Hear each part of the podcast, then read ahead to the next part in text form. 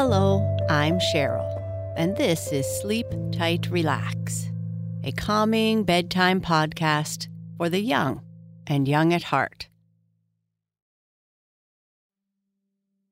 Our sleep story is the third chapter of the story Alice in Wonderland. The group are out of the water now and trying to decide how to get dry. Everyone has an idea, but finally, the mouse, who is the oldest, tells everyone what they need to do. The mouse's idea doesn't work, so the dodo steps up. Let's see what happens. Before we continue with our story, let's turn down the lights, get cozy in your bed, close your eyes, and feel warm and secure.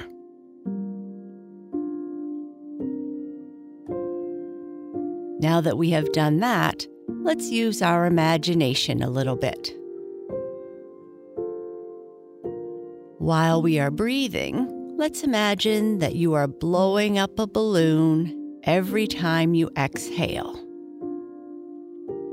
You can make this balloon as big as you'd like and give it whatever color you want. It could be rainbow colored or have animal prints all over it. I would like you to take a great big breath in through your nose and exhale through your mouth, blowing up your imaginary balloon. This is no ordinary balloon, it's a balloon you can ride in. Once you get it as big as you want, it detaches from your mouth and it drifts slowly up into the sky taking you with it. There is a strong breeze right now, and your balloon drifts over the trees. You can see your home and the street you live on. Slowly but surely, your balloon takes off, and you can land it anywhere you like. Landed in your favorite place. This could be your bedroom, or the couch at a friend's house, or maybe it's a place to buy ice cream. Let's stay here for a few moments. And then, when you are ready, take a few more deep breaths, each time exhaling into the balloon and it slowly takes you again for another ride. Perhaps it can take you right into our story, Alice in Wonderland, or right back into your bed again. Great. Let's continue with Chapter 3 of Alice in Wonderland. A caucus race, and a long tail. They were indeed a strange looking party that gathered on the bank. The birds with draggled feathers, the animals with their fur clinging close to them, and all dripping wet, cross, and uncomfortable. The first question, of course, was how to get dry again. They had a meeting about this, and after a few minutes, it seemed quite natural to Alice to find herself talking naturally with them, as if she had known them all her life. Indeed, she had quite a long argument with the Lory, who at last turned sulky and would only say, I am older than you and must know better and this Alice would not allow without knowing how old it was. And, as the Lory positively refused to tell its age, there was no more to be said. At last, the mouse, who seemed to be a person of authority among them, called out, Sit down, all of you, and listen to me. I will soon make you dry enough. They all sat down at once in a large ring with the mouse in the middle. Alice kept her eyes anxiously fixed on it, for she felt sure she would catch a bad cold if she did not get dry very soon. Said the mouse with an important air. Are you all ready? This is the driest thing I know. Silence all around, if you please. William the Conqueror, whose cause was favored by the Pope, was soon submitted to by the English, who wanted leaders and had been of late much accustomed to unsurpassion and conquest. Edwin and Morcar, the Earls of Mercia and Northumbria, ugh, said the Lory with a shiver. I beg your pardon, said the mouse, frowning, but very politely. Did you speak? Oh, not I, said the Lory quickly. I thought you did, said the mouse. I proceed. Edwin and Morcar, the Earls of Mercia and Northumbria, declared for him. And even Stigand, the patriarch Archbishop of Canterbury, found it advisable. Found what? said the duck. Found it, the mouse replied rather crossly. Of course, you know what it means. I know what it means well enough. When I find a thing, said the duck, it's generally a frog or a worm. The question is, what did the Archbishop find? The mouse did not notice this question, but quickly went on found it advisable to go with Edgar Atheling to meet William and offer him the crown. William's conduct at first was moderate, but the insolence of his Normans. How are you getting on now, my dear? It continued, turning to Alice as it spoke. As wet as ever, said Alice in a sad tone. It doesn't seem to dry me at all. In that case, said the dodo seriously, rising to its feet. I move that the meeting adjourn for the immediate adoption of more energetic remedies. Speak English, said the eaglet. I don't know the meaning of half of those long words, and, what's more, I don't believe you do either. And the eaglet bent down its head to hide a smile. Some of the other birds giggled.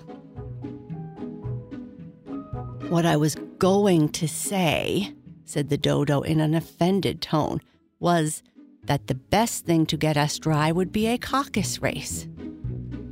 What is a caucus race? asked Alice. Not that she wanted much to know, but the dodo had paused as if it thought that somebody ought to speak, and no one else seemed inclined to say anything. Why, said the dodo, the best way to explain it is to do it. And as you might like to try the thing yourself some winter day, I will tell you how the dodo managed it. First, it marked out a race course in a sort of circle. The exact shape doesn't matter, it said. And then all the parties were placed along the course, here and there. There was no one, two, three, and away, but they began running when they liked and stopped when they liked so that it was not easy to know when the race was over. However, when they had been running half an hour or so and were quite dry again, the dodo suddenly called out, The race is over! And they all crowded around it, panting and asking, But who won? This question the dodo could not answer without a great deal of thought and it sat for a long time with one finger pressed upon its forehead, the position in which you usually see Shakespeare in the pictures of him, while the rest waited in silence. At last, the dodo said, Everybody has won, and all must have prizes. But who is to give the prizes? Quite a chorus of voices asked. Why, she, of course, said the dodo, pointing to Alice with one finger. And the whole party at once crowded around her, calling out in confused ways Prizes! Prizes! Alice had no idea what to do, and in despair, she put her hand in her pocket and pulled out a box of candy. Luckily, the salt water had not gotten into it, and handed them round as prizes. There was exactly one piece for each. But she must have a prize herself, you know, said the mouse. Of course, the dodo replied very seriously. What else have you got in your pocket? He went on, turning to Alice. Only a thimble, said Alice sadly. Hand it over here, said the dodo. Then they all crowded around her once more, while the dodo solemnly presented the thimble, saying, We beg your acceptance of this elegant thimble. And when it had finished this short speech, they all cheered. Alice thought the whole thing very absurd, but they all looked so serious that she did not dare to laugh.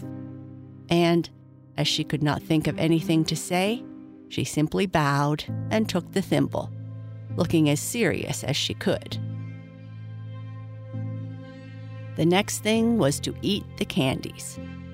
This caused some noise and confusion, as the large birds complained that they could not taste theirs and the small ones choked and had to be patted on the back. However, it was over at last, and they sat down again in a circle and begged the mouse to tell them something more.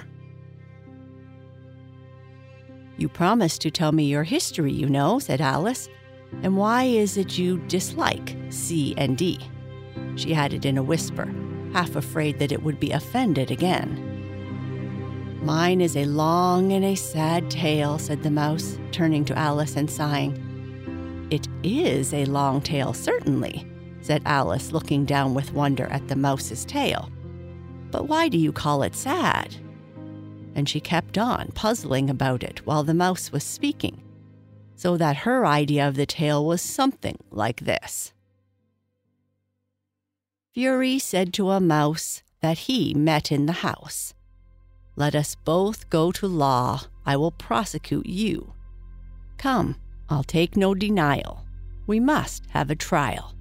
For really this morning I've nothing to do. Said the mouse to the cur, Such a trial, dear sir, with no judge or jury, would be wasting our breath. I'll be judge, I'll be jury, said cunning old Fury. I'll try the whole cause and send you to jail. You are not listening, said the mouse to Alice severely. What are you thinking of? Oh, I beg your pardon, said Alice very humbly. You had gotten to the fifth bend, I think. I had not, cried the mouse sharply and very angrily. A knot, said Alice, always ready to make herself useful, and looking anxiously about her.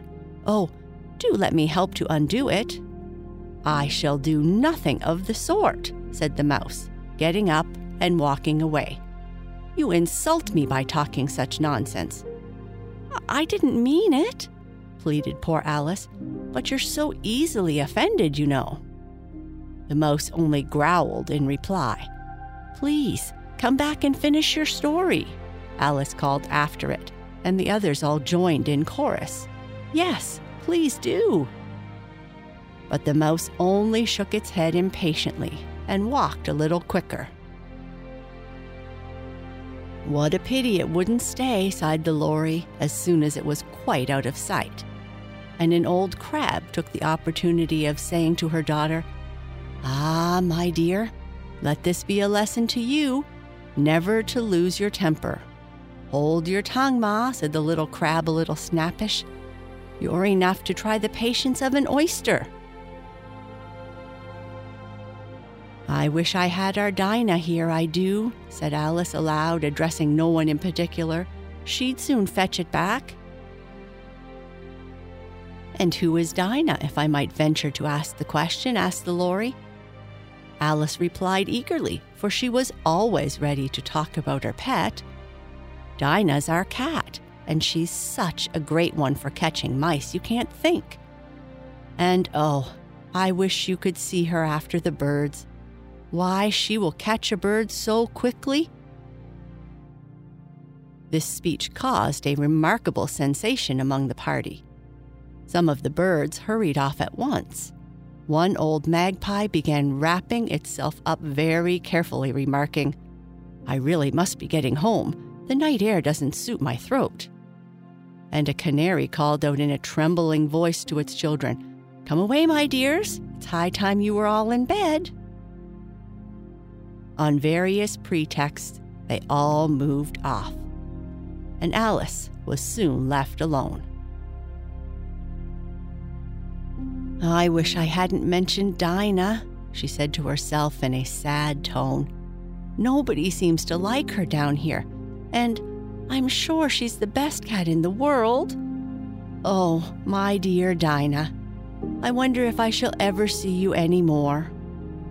And here poor Alice began to cry again, for she felt very lonely and low spirited.